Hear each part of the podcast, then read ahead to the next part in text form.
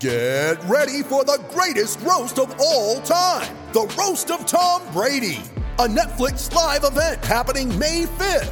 Hosted by Kevin Hart, the seven time world champion gets his cleats held to the fire by famous friends and frenemies on an unforgettable night where everything is fair game.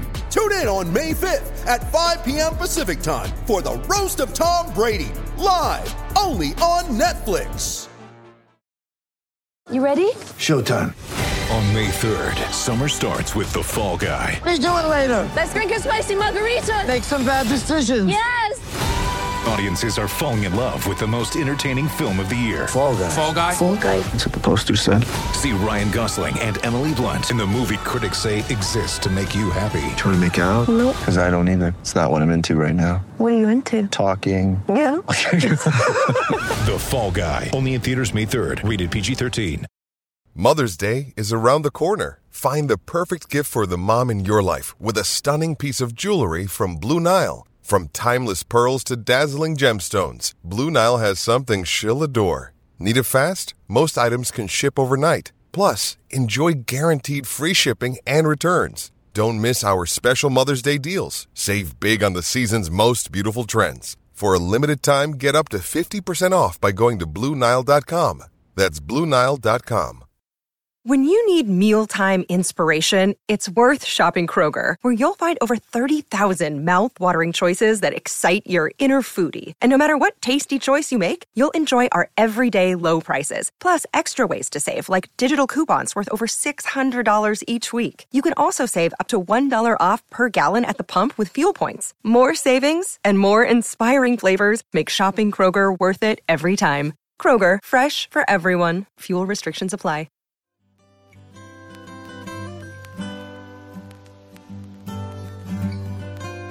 Welcome to the Florida Surf Film Festival podcast series, Surf Stories. I'm John Brooks, and with me is my co host. I'm Kevin Miller. All right, so yeah, we're excited to bring you guys some stories. Um, traditionally, we show you uh, these great stories in film format, but since uh, we can't do that right now, um, we decided to get some folks into the studio and get these stories down and just uh, found a different way to catalog them and be able to share them with you. That's right. Um, you know, we've got a great first guest for the podcast today. His name is Frank Gilday. A lot of you may know him from the lineup, but he likes to fly under the radar. There's no social media or anything uh, particularly flashy about him other than his fantastically beautiful blonde hair and unreal cut back. Oh, and did I mention he can do a, a layback on a one foot wave? You did. Okay, good. I'm making sure. He, he also started the Stetson surf club, surf team, actually, when I was there back in Demi- 1989. Demigod status. Yeah, he's up there. He's fiercely competitive, and that's what's kind of interesting about the story. You'll hear more about Frank and uh, his background when we get to it. We want to get to a particular story, though. And uh, what have you heard about this story? Not a whole lot. I mean, I met Frank uh, through you uh, when we started doing the film festival, and uh, I just know a couple things about Frank, and that's that he's got a mean layback hack, and he got struck by lightning. That's about it. Yep, that's right. And that's the story that Frank's here to tell today. We're going to go ahead and uh, let Frank take it over from here. But for the record, Florida Surf Film Festival is sponsored by, actually presented by Monster Energy. And whether or not they want their name mentioned on this first podcast is not Yeah. up to them. They don't, No. they don't get to choose. We're they going to thank them anyway. Yeah. Um, Thanks, so- Tim. yeah, thank you, Tim. And uh, we love what we can do with uh, flying filmmakers out from all over the world. Um, Rourke is a special sponsor in our heart, too. Um, they've come on board huge uh, to support the festival and make sure independent film and surfing is recognized by the local community. Absolutely. What are you drinking your cocktail out of tonight? Oh, that glorious clinking sound that you'll hear throughout the podcast is the sound of a, a beautiful uh, four year Flor de Caña dark rum from Nicaragua mixed with a little bit of Coca Cola and coming out the orifice of a 28 ounce Yeti Rambler. I like that uh, we used orifice already Yeah. on this podcast. So, hey, uh, thank you for joining us and uh, welcome to the show.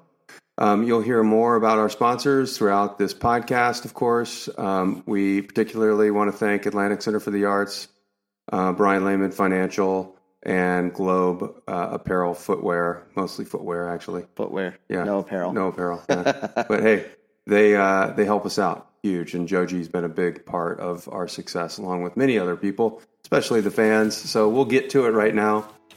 And uh, anything else, John, before we move into it? I think we're good. Let's hear Frank's story. Okay, you got it.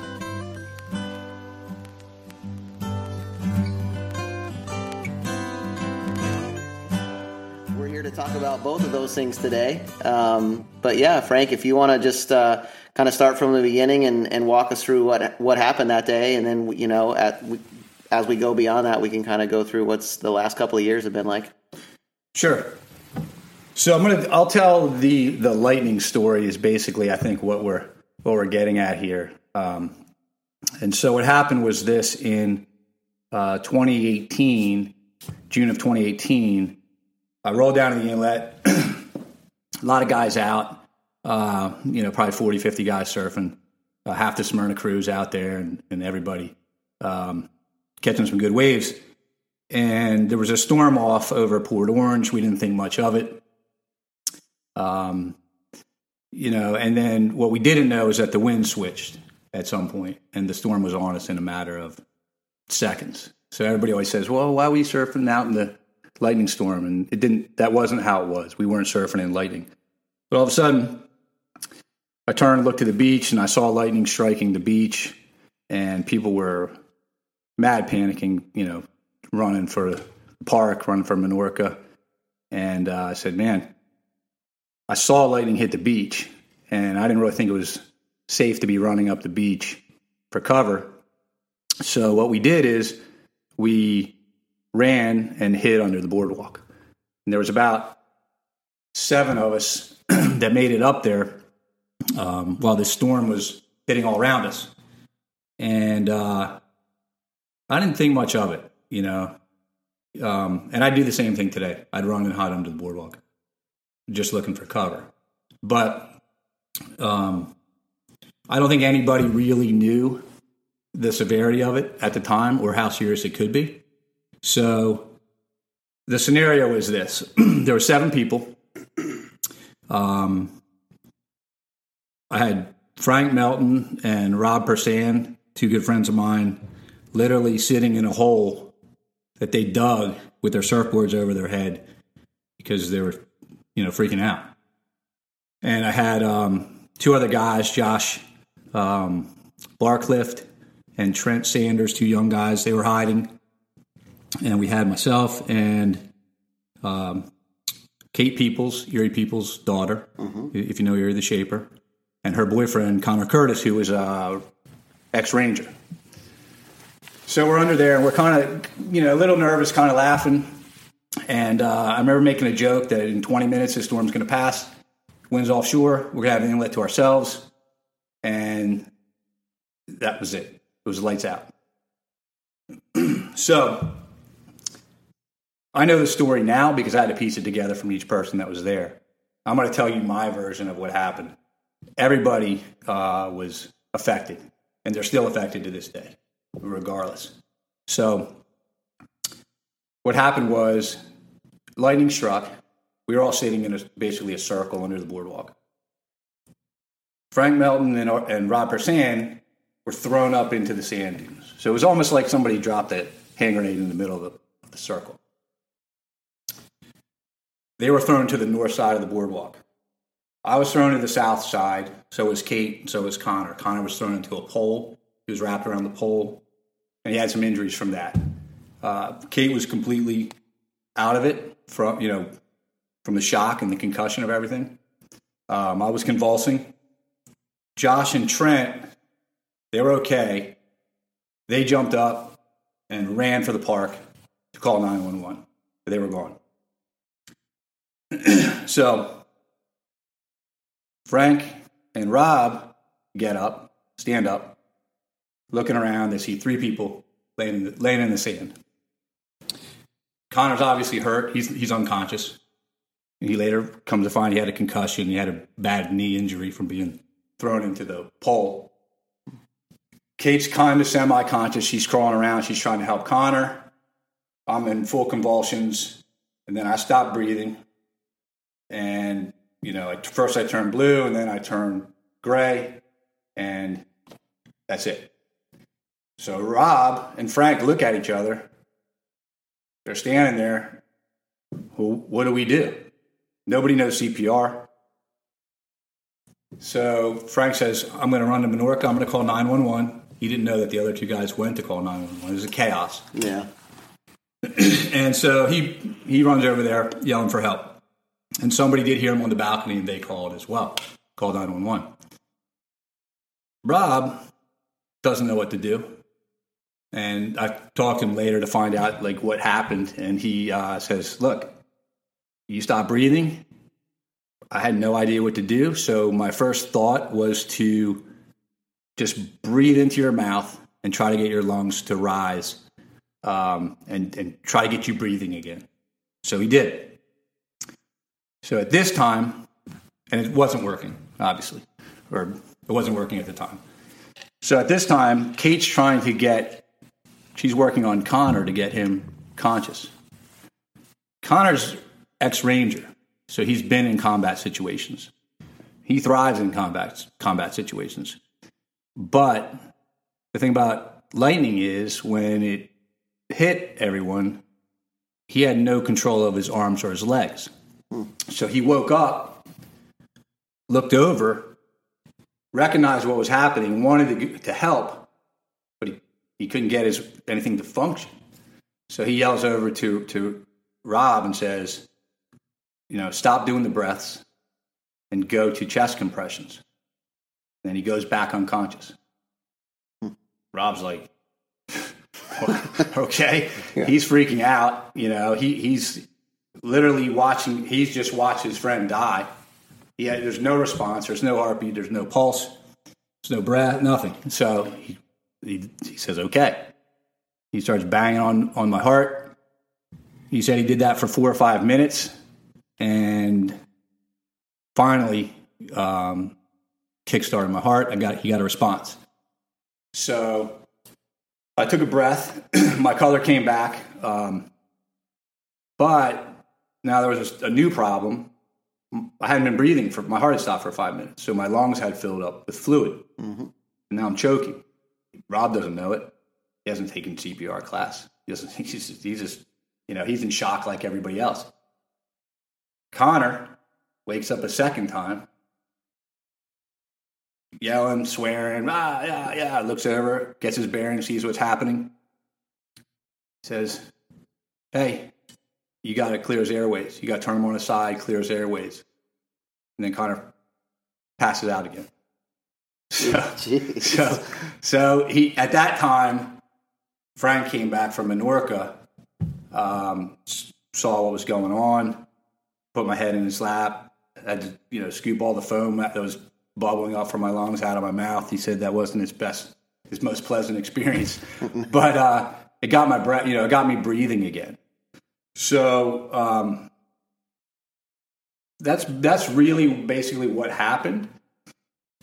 Everybody has their own um, after effects and their own reactions, and, and some have lingering injuries. Like I can't really tell anyone else's stories, you know, for, for each person, but sure. I can tell you, uh, having spoken with them, that even though this took, it'll be two years ago, like this week, uh, everybody is still uh, dealing with in some capacity um, what happened that night. Whether it's like, you know, Connor's knee still hurts from you know the pole throw, getting thrown in the pole, or maybe somebody has some PTSD type of um, effects. So it's no joke. Like it really is no joke. Which is one of the reasons why I wanted to to talk to you guys, and it was it's a great opportunity, and I thank you for having me in and let people know um, you know how serious that can be. And I say that because it's two years later, and I'm still dealing with the physical consequences of that that evening. So I don't know if you want me to yeah. get into that. And, well, and, uh, yeah, I mean, so before we go down that yeah. kind of the road to recovery, mm-hmm. um, so kind of where where the story ended for you um, just now was Frank comes back. Frank Melton comes back. He's clearing your airway, and you've started to breathe again. Um, so at that point, 911's been called. What was the wait time that you had? So interesting. That's a, that's a good question. Uh, you would think it would be quick, but the people from Menorca that called said it was the, at the first boardwalk. So now it's dark. This happened in the evening, Right. and lightning's still popping off everywhere. And they go to the wrong boardwalk, and they can't find us, which means, okay, I'm I'm out, I'm unconscious, so I can't do anything. Um, somebody has to run out and flag down help. Sure. And everybody's just been struck by lightning. Nobody, nobody's feeling, you know, very uh, secure at the moment uh, doing that. Sure. So, So at, at it- this point, just to clarify, at this point, you're you're breathing and have a heartbeat, but you're unconscious. Correct. Okay. And I think uh, it was a good hour before rescue got to um, our location. And then, you know, that's just them getting there. You still had to get an ambulance down there. Sure. Um, it was, it was, it took a while. Did they go? Did did the the fire rescue crew that responded? Did they go park in the park and come down the boardwalks, or did they come down on the sand? I don't know. Don't know. Yeah, I don't know. That's a question for for probably Frank or, or Rob. They might have told me, and I just don't remember. You Sure. know, there was a lot going on. I, I only woke up twice.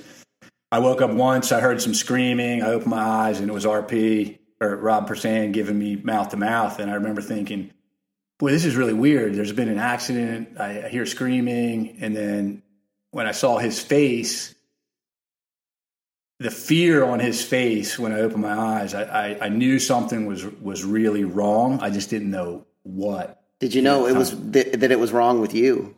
No, I didn't think it was me. I, I thought it, I really thought it was kind of like a dream where there was a car accident. That, that's what my mind was saying. Oh, there's been a really bad accident because I could hear screaming. I don't even know who was screaming. Yeah. Um, and then I woke up once in the ambulance because I couldn't breathe Uh, because of, because of my lungs, you know, had filled up and they had to suction out all that, and, and then I passed out again.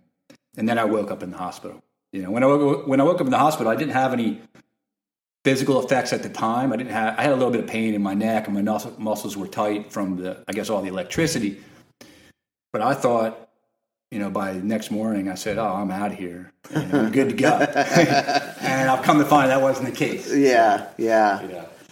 So the, the reason I, I asked you that is just because for, for listeners that aren't familiar with the setup down at the inlet at New Smyrna, if an ambulance comes down the beach, they could be as close as 50 feet away from you. But if they have to go to the park, they have to go park in the park and then wheel the stretcher out Yeah. almost a mile of boardwalk before they get to you. Yeah. And so that, that would make a big difference in response time. Right. You know, another interesting thing about that park that I'll just let listeners know is this for what it's worth. I was one of the first guys to run up to the boardwalk, and I remember Kate and Connor come coming running up behind me. And as they were running up, that boardwalk in the last year or two has been wrapped with a chain link fence to keep people from falling through the, the gaps. hmm And I remember I touched it and it was humming with electricity. And I thought maybe lightning struck the other side of the boardwalk and it's just coming through the, the metal.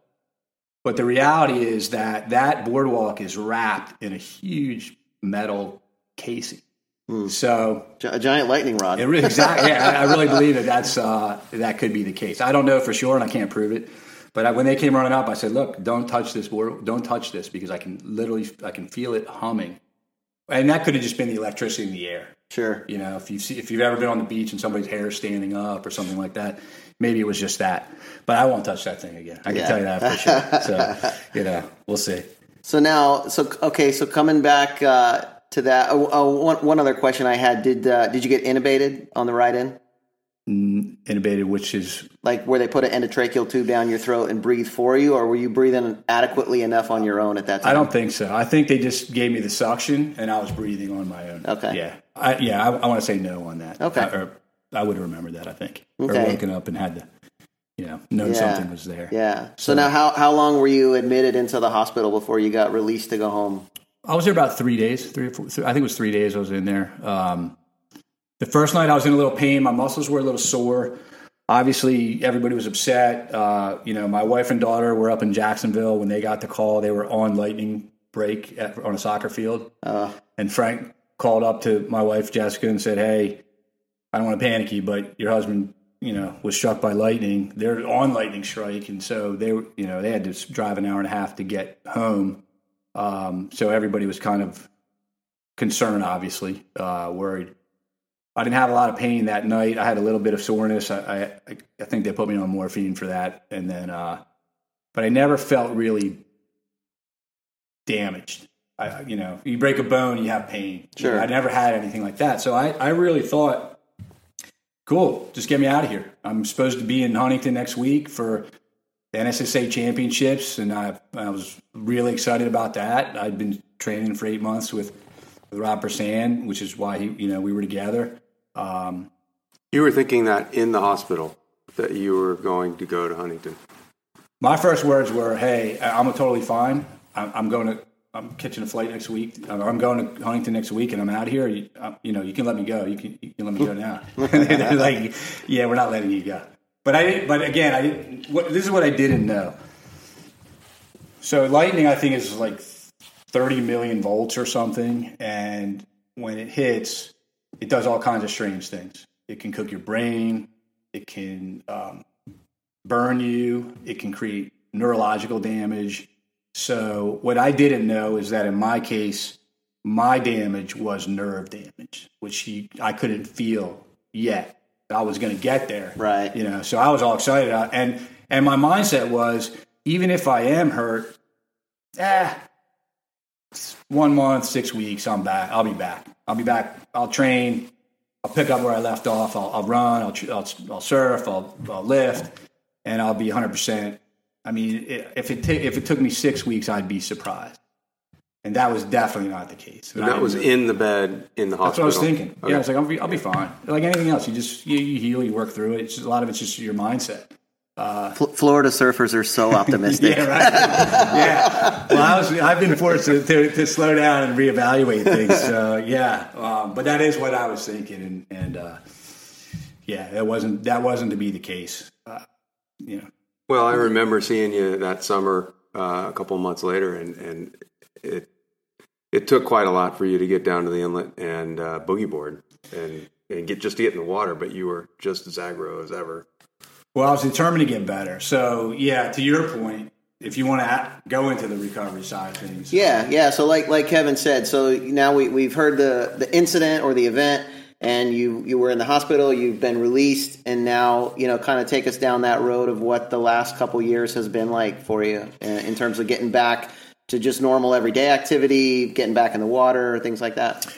Yeah, so after the third day, um, you know, they, they I went home basically, and um, I started to realize pretty quickly that I had some issues. I wasn't quite sure what they were yet, but things my body wasn't working the way it should be, and so I thought, well, Huntington's out. It's June. Okay, I have until September, and I can go to the East Coast Championships for ESA up in Hatteras, which I love to do that because it's just I love Hatteras and I and I love all the surfing against all the boys up there. So that came and went. But so what happened was this: I realized um, that I couldn't really walk, and I, and I thought I don't have any physical injury that you can see. So what's going on here?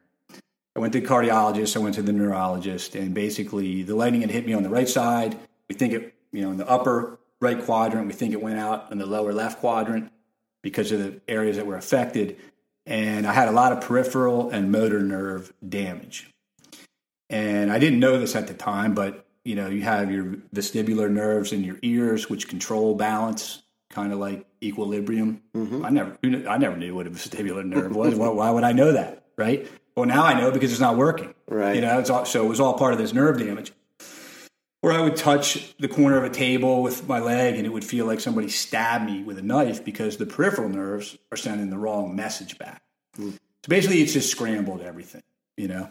Um, so I couldn't walk. So I went to the cardiologist. He said, Look, your heart stopped for five minutes, it's scars. Um, I just think you should sit on the sofa for six months.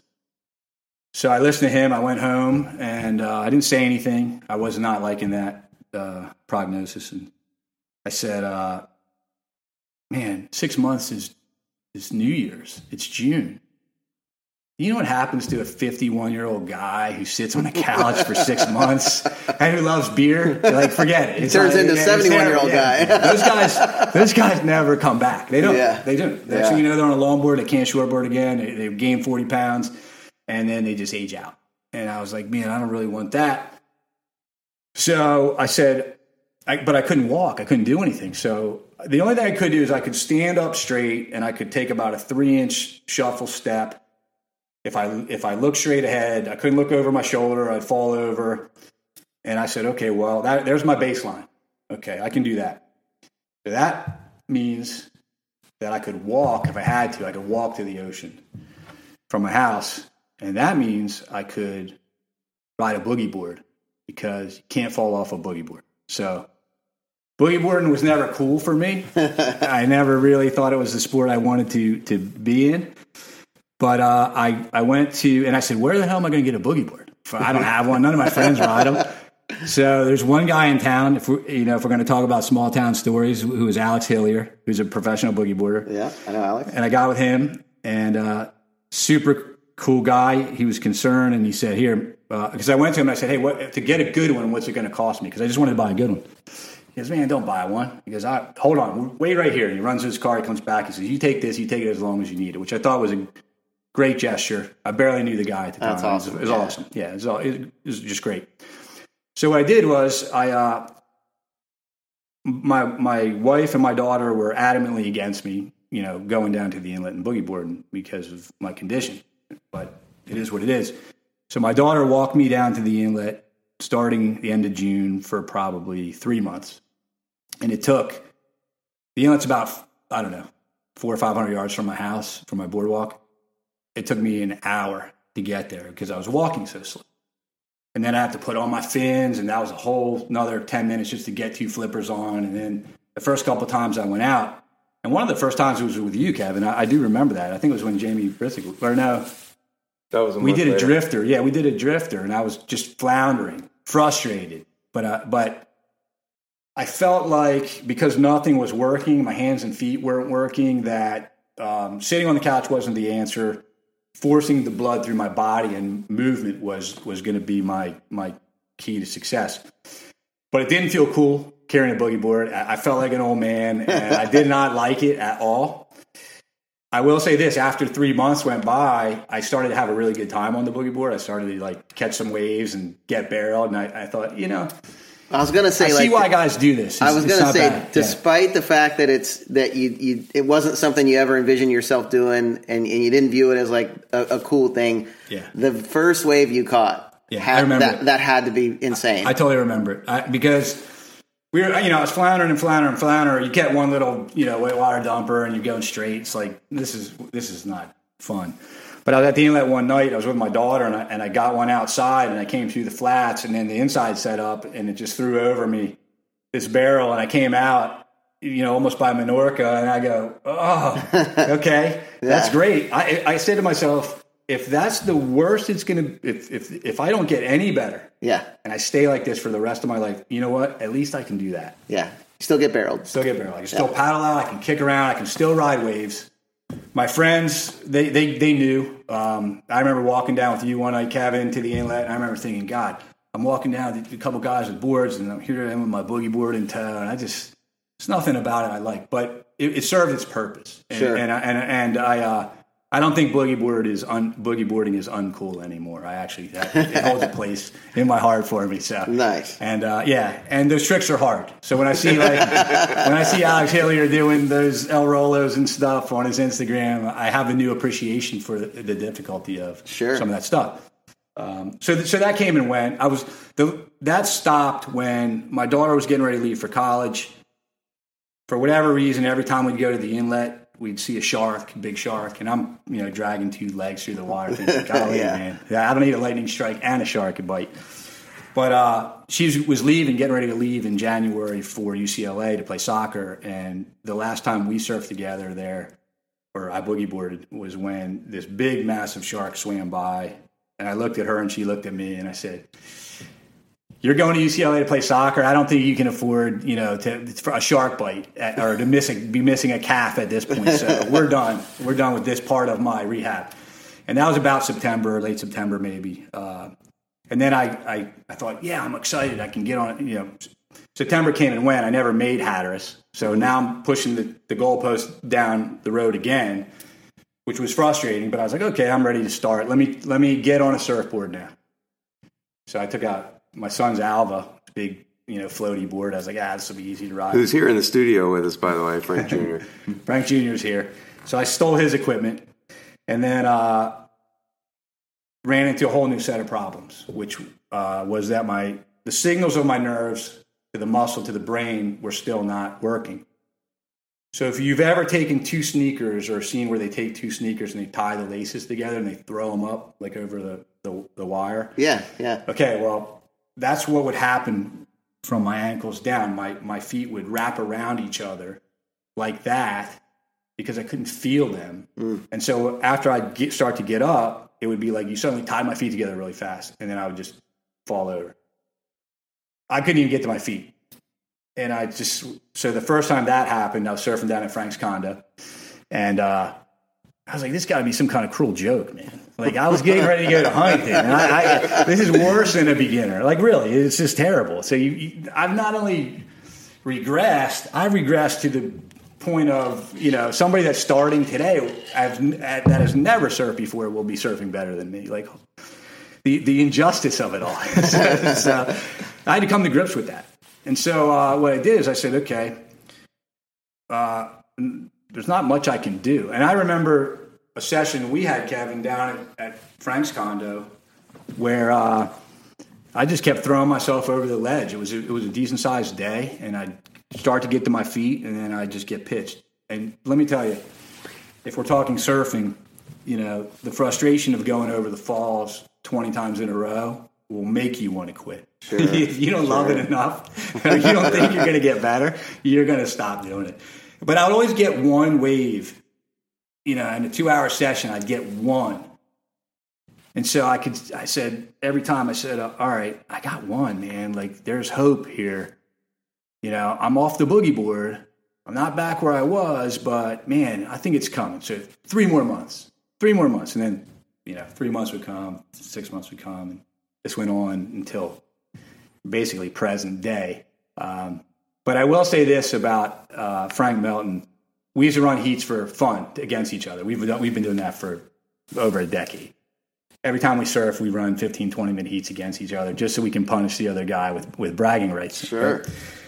And uh, that guy, my best friend in the world, he uh, he never took it easy on me. The minute I was able, the minute I was able to stand up, that guy comes and he says, "Come on, we're running heats. We're running heats." And I and I go, "What are you kidding me? Like I'm going to lose every time."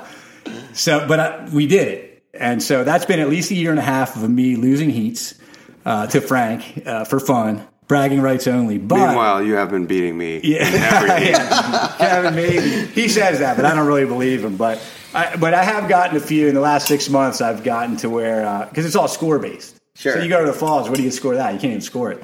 It's, it's you deduct points. Yeah. So, uh, but we've been doing that forever, and it's just a it's just a great sign of uh, his friendship and what it means to me, and the fact that uh, he wasn't going to take it easy on me. You know what I mean? Like I never wanted a guy that was like, "Oh man, you're so broken. I'm so sorry." Like I don't want to hear that. Yeah. I don't want to No, hear no, that. no. I would, I'd rather, uh, you know, go out there and um, him punish me or me get a heat. I've gotten some heats off him. So, of course, on his ride home, I'm calling him saying, What was the score today? Who, who won that today? So it works both ways a little bit. Um, but yeah, so I did that until basically the present. And I'd say I'm probably 70% back uh, in my surfing. Like I'm, I'm like an average guy, which is okay. It's like, again, it's like the boogie board. And if this is the, you know, if I only get to here, that's it. I can still go out. Well, Kevin, we surfed the big hurricane swell. Yeah, we did. Yeah, I, I, I was actually, I was a little nervous. It got big. The wind went offshore. I mean, shallows was breaking two miles out to sea, and it was, I don't know how maybe a true six eight foot, uh, twenty knot west winds, and we all went down and, and uh, we waited for that wind to switch, and it switched, and then it was game on. And, and I remember thinking, I have no idea how this is going to play out, you know. And we did that day, and you were there, Junior, right? Yeah. We did a seven mile drift and, and surfed that the whole way. And I didn't make every wave, but same thing again. I was like, man, you know, if I can, I can still go out when it's big. Yeah. And it was a little gnarly with the wind. You know, it was, it was strong wind, and I thought, I'm, you know, I'm, I'm three out of five drops here. I'm okay with that. I can still charge if I, you know, if I have to. So, Yeah. so, so it was little building blocks of, you know, progress and confidence and signs that things were getting better. It was just real, excuse me, really, really slow. Yeah. So now, because your injuries were primarily neurological, um, did you do any physical therapy, or were you like prescribed any physical therapy? Yeah, I did, and, and it and it really helped me. Um, I had to uh, because things weren't working right. So I, I went to physical therapy. I went to uh, D one in um, Lake Mary, and they had a they had a physical therapist who specialized in um, Olympic athletes with nerve damage. And so that's what I wanted. I wanted Yeah. athletics and nerve damage. So Yeah. it was kind of targeted. And uh, so I went in there and I said, "Hey, look, I got struck by lightning, and my right side's not working, my lat's not working." And it turned out it wasn't my my lat muscle; it was my serratus, which was creating problems because uh, it wasn't work, it wasn't functioning. So we had to isolate the muscle. And uh, I, I again, I remember the first time she gave me a, a dumbbell, and it was a five pound pink girl's dumbbell, and I was like, "Why are you giving me this?" The boogie board of yeah, yeah, dumbbells. it's, it's like a boogie board story. Yeah. So I go, why are you giving me this? Uh, and she goes, I want you to take that. And I want you to press it over your head with your right hand. And I was like, this is what is this a joke? So I go to do it, and I couldn't lift it, and I, because it was isolating where the where the problems were. And I thought, wow, that's really weird. I, first of all, I didn't even know that, you know. Uh, so to answer your question, PT was was great in um, in figuring out what I what I needed to do. So a lot of my things were I was doing balance exercises that they give to the elderly because when you're older you start losing your balance, but you kind of lose it slowly. So the the exercises I had would be, you know, like a a single leg, um, like a deadlift or something like that, and I couldn't do them in the beginning. I can do them now. It's, they're still very hard. Anything one legged or stand on one leg and then close your eyes. I had what's called proprioception, which is your awareness of your limbs in space. It's because the nerves aren't sending the right signals. So even when I, when I got better and I was able to jog, I could never sprint because once I started running fast, the signal wouldn't work any longer. So my feet would just hmm. do this weird thing where they'd go out on their own and then it'd fall. Hmm. So I can so I can jog fast, but I can't I can't sprint. Even now I can't sprint yet. Still don't have any feeling in my parts of my hands or parts of my feet, and and it's like the last mile. So Yeah, and you uh, you mentioned that the cardiologist, when you talked to the cardiologist, that uh, that he had indicated that because you your heart hadn't been beating for approximately four or five minutes, that you had some cardiac scarring. Yeah, So do, you, do you have any ongoing troubles with or difficulties with that, or as it relates to that? I do actually. So I thought I was past all that. I thought, okay, we're making these making this progress, we're making these strides. I feel pretty good. So about a year into it, um, here here comes what what we've come to find is a lot of lightning strikes create problems one and two years down the road internally, and you don't know it's happening. So one of the side effects of which was pretty obvious when it started of lightning or electrocution is um, it affects your vision, creates cataracts. So one day I was like, I can't see very well. So I go to the doctor. He says, Yeah, we just saw you, and your eyes were fine, and now you have cataracts. And I said, Well, clearly that's from the lightning. So uh, I, I dealt with that for about six months, and then it got so bad, it got aggressive that I had to get cataract surgery, which I just had last this past January. So I go for cataract surgery. I'm a little nervous. I'm not. I hate doctors. I hate needles. Hate scalpels. But it was so bad I had to do it. So I was in January. Go get both eyes done. Come out, and I could see 2020. I needed readers for books, you know, close, but it was like a whole new world for my surfing. Wow, I can see everything now. Like Frankie will tell you, there was times when I'd be at the inlet or, or there'd be people next to me and I couldn't no longer see who they were. Um, so that was a big, you know, benefit to me. And I thought, yeah, great. That's the last step. Again, we're just pushing the, the, the, the goalpost out. So this was this past January. So I spent about six weeks surfing, training. I'm starting to feel good again. I, I really feel like my surfing's coming back. Got some new equipment. And I'm like, wow, okay, this was the last thing. This was the last leg. So about, I don't know, eight weeks ago or something, I'm on the phone 10 o'clock in the morning. And uh, in, in a matter of two hours or so, my whole right eye goes completely 100% blind. Can't see. That's what is that about? Must be related to the to the cataract surgery. Now this is in the middle of COVID, so I call sure. the eye doctor. You know, my wife's like, well, well, why are we even talking? Call the doctor." So I call the doctor. They say, "Get down here immediately." I go down to Orlando. Um, sitting in the waiting room, I look down and I realize I have two different colored shoes on. And I'm like, you got to be kidding. I, that was my reaction too. I just started laughing. I just, I, I, looked at my wife and I go, can you believe this? I called the nurse over. She got a laugh out of it. And uh, it was a little embarrassing, but funny. And then the doctor comes out and it was no longer funny at this point. And she, he, she said, you have a detached retina and you, you have, you know, basically 72 hours. And if you don't get it fixed, you're going to be bl- permanently blind in your right eye. Mm. So I go, oh, this is great. Um, and she goes, We've already forwarded your file. You have to go downtown. You have to go to the retina specialist. You need to leave now. And I thought, man, I just got up for a regular work day. This is not, this wasn't in my plans. Again, you know, it's not three months, it's not six months, it's not a year. You're still dealing with it. It's frustrating. So uh, we go down there, and the doctor comes out and he says, they take pictures, they look at, at the eye, and he comes out and he says, What happened to you? he said, Your eye is like destroyed inside. You have all this pigment that shouldn't be there. You have scar tissue that's just massive amounts of scar tissue. So to answer your question, my I had the lighting effect my, affected my eyes, and for the last two years, scar tissue has been forming behind my my right eye specifically, which is the side I was hit, and that eventually uh, made the back of the eye lose its elasticity, and then the retina pulls off, and then you have no vision. So here we go. What do we got to do, Doc? Doc says, Monday you're in. We're gonna we're gonna get this thing. And uh, I said, okay. Not looking forward to that surgery. That was a, that was a total nightmare. I wouldn't wish that on my worst enemy. Um, needles in the eye are never fun, and uh, it was it was terrible. And then I came out, and uh, when I came out, I was still blind. I got about three percent, five percent of vision vision returning over the course of the next three four weeks.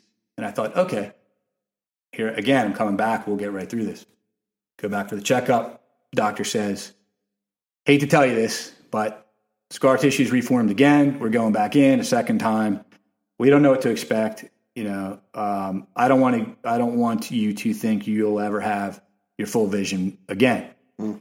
And uh, and I thought, man. So prior to that checkup, I had been you know, surfing. And then when that, after that first surgery, that part of the eye is where I look backside. So yeah. again, here we go. As We slide back. I was making this recovery. Now all of a sudden I can't see my backside very well and I'm frustrated. But, you know, we're talking about surfing and in the big picture, you know, what is that really worth, which we could talk about that. But um, your vision is your vision. And it's the same, it's that silly cliche of, you don't appreciate anything until you lose it. And obviously, nobody wants to be blind. Sure. Yeah. And, and I remember when it happened because you can close your eye and say, oh, this is what it would be like to be blind. That's one thing. It's another thing when your eye is black and you're willing it to see and it's not seeing anything, and that's scary. And then you've only got one left. Yeah. So if something happens there, yeah, you, forget surfing. Your whole life is going to change. So I was, I had some stress over that. So we did the operation last Monday. I'm, I have this week. I go back and we'll see. And again, we'll push the goalpost down another couple of months.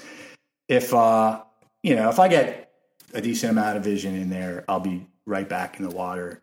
And if I if I can't see fully backside, then I just change where I do my turn. you know, yeah. so really, Go I've already thought it through. You yeah. go Derek Hynd style. Yeah, that's right. That- well, yeah, and so it, it's it's funny you say that because for everybody that has something, there's somebody that has it worse.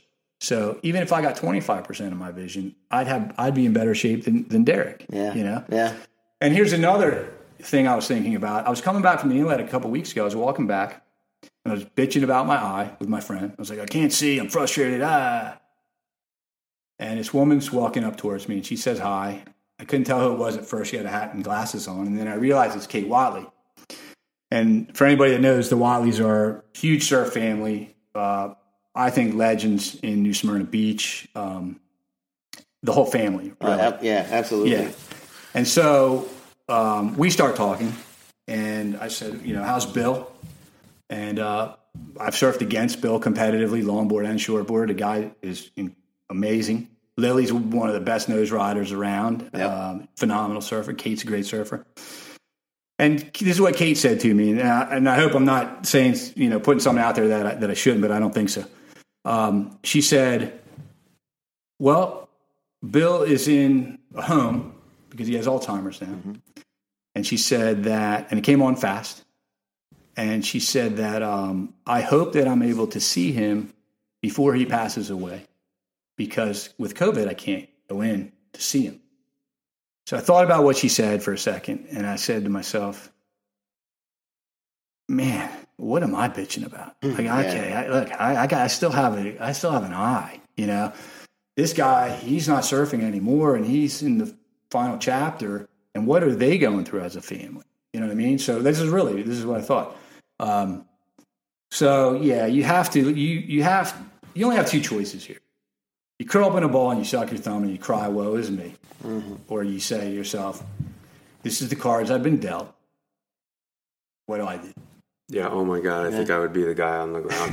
That's what Frank Mountain says to me. Yeah. He goes, I'm "I'm, so tired impressed. of." Yeah, he says this is what he says to me. We talk a lot on the phone, and he'll go, he'll call me up to complain about something, and halfway through it, he'll go, "Wait a second. He goes, well, "I can't complain to you." He goes, "With what you've been through."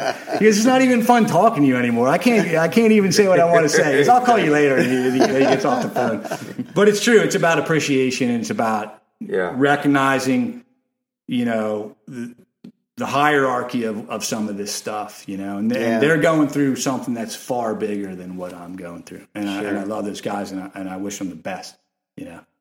So, I just want to thank you for coming in and, and sharing your story because it is it has a couple of nice messages to it. Number one, CPR training is kind of John. Yeah, yeah, it's that's something near and dear to my heart. Um, for anybody that doesn't know, I'm a firefighter EMT. Uh, that's my real job, and uh, Kevin and I just do this film festival and podcast stuff for fun. But um, but yeah, I mean, I'm a CPR instructor, and it's still to this day it blows me away they don't teach CPR in high school. Like I I think everybody on earth, every human being on earth should know CPR. Um, everybody can do it, and um, it- it's actually it, it makes a nice little segue into uh, in November. Um, we're hoping, you know, obviously with the COVID thing, you know, everything's up in the air. But in November, we're hoping to uh, bring an organization called the Bragg Institute, the Big Wave Risk Assessment Group. Oh, yeah. Um, Kevin and I went out to Hawaii in December, and uh, and I went through the course, and I'm actually going to uh, become an instructor for those guys. But we're hoping to bring that course here and offer it in conjunction with the film festival. And part of the course is that you get CPR certified. Um, and so, just as surfers, um, I mean, I think everybody ought to know it, but especially as surfers, like how many times have we gone to these far flung places all over the earth where there's literally no medical resources whatsoever, and it's you and your buddies, and that's all you got. Yeah. And so, um, yeah, just a lot of importance there, and uh, for people to learn CPR and, and be able to help their friends and have their friends help them. it's an easy thing. See, learning CPR is an easy thing. It is. So if you think about that for a second and you take a very small amount of, of your time, you know, um, you're not going to get a do over. You know, if it's if you have an opportunity to save a child or save a, your best friend or, or a stranger, it doesn't even matter. You know what I mean? Uh, it's it's worth it. I mean, I'm living proof that I you know I was saved by CPR, and I know a lot of EMTs in town. I, I had Reese Lewis. I was talking to him. He said I've cracked hundred breastbones Yeah. and maybe saved three people. You know, it's it, if you have those skills, the impact that you could you can have is phenomenal. You know, and I'm I'm living proof of that. Well, and you know, knowing CPR is one thing, but having the lucidity that Connor had Yeah. to roll over and, and nail it with RP. You I mean, this this whole situation is incredible. It's it's unbelievably sad that you guys had to go through this because it must have infected, you know, affected everybody. But I'm I'm happy to see where you're at as my friend, but also, you know, just a, a person out there trying to get back in the water and make it happen. I appreciate that. And let me just say one thing too. It's it's this isn't just a story about me. You know, there were seven people there, and every single person that was there did something right or something that they could. You know, uh, Josh and Trent ran for help, nine one one. Frank ran for help and and cleared my airways. Rob gave me CPR. Kate got Connor conscious. You know, tried to get him back. You know, conscious. Connor helped Rob by giving him directions. It was a it was a team effort uh, through and through, and um, we'll have those bonds, forever. You know, Yeah. it's just phenomenal. So it isn't just my story; those those guys all played a huge part in, in it, and I just want to recognize them. You know, while I have the the, the opportunity, and um, let them know too how much I appreciate everything that they that they did for me. So.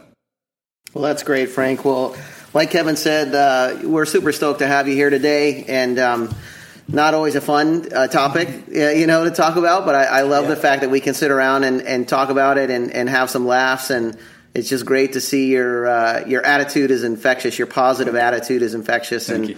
um, and like like I said, kind of jokingly. Uh, gosh, man, no, nobody's more optimistic than a Florida surfer. So, You gotta be. yeah, Or yeah. You'll never surf. It's ingrained. It's ingrained in us from from the beginning. It's so uh, we appreciate you sharing your story. Sure. Thanks for and, having me. Uh, yeah, yeah, we look forward to seeing you in the water. Thanks, Frank. it. Yep.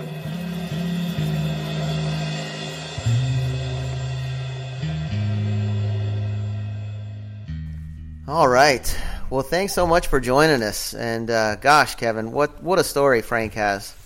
Yeah, no, I'm just uh, a little floored by it. I've had pieces brought to me by various people, including Frank, and this was way heavier than I thought it was going to be. And uh, I'm just happy he got to tell the story. I'm just glad my friend's alive. Yeah, yeah, un- unreal. Um, and hey, we'd love to hear your comments. Um, if you have any comments about Frank's story or questions or anything like that, um, you know, hit us up on Facebook, Florida Surf Film Festival, uh, or Instagram at FL Surf Film Fest. Um, yeah, we'd love to get a little dialogue going and, and hear your thoughts on the story. Um, just some quick thank yous. Uh, obviously, thank you to our presenting sponsor, Monster Energy. Um, without those guys, we couldn't do any of this stuff. Uh, thank you to David Lee Scales at Surf Splendor Podcast. He's given us some great advice as we uh, get going in this uh, new beginning here.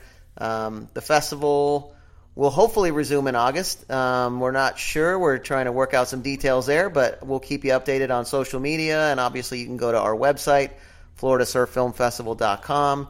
Uh, hit us up on email, info at floridasurffilmfestival.com if you have any questions. Uh, coming down the pipe, we've got our book lineup. Um, we'll be doing that uh, in the end of August, and our first author that we'll be talking to is Chas Smith with his new book, Reports from Hell. Um, so look for that coming up. Drops in July. You can pre-order now on Amazon. There you go. Yeah. So get get Charlie's book ahead of time, and then uh, enjoy a nice uh, little cocktail hour where we're, we'll talk to Charlie about uh, his book and his experience writing things. it, among Yeah. other things. Yeah. For, by the way, I'd like to thank my wife, John. Yeah, yeah. I, I'd like to thank your wife too. Oh, come on. no, obviously, uh, Thanks we- to our uh, families and everybody's putting up with our uh, new project here. absolutely, and yeah. Thanks to my wife as well for all the uh, support. Appreciate it. For all you movie buffs out there, you'll notice the music from this episode comes from the 2002 film Fifth Symphony Document by Chad Campbell. Great, great surf movie. And if you'd like to check out the soundtrack, you can find it at bandcamp.com.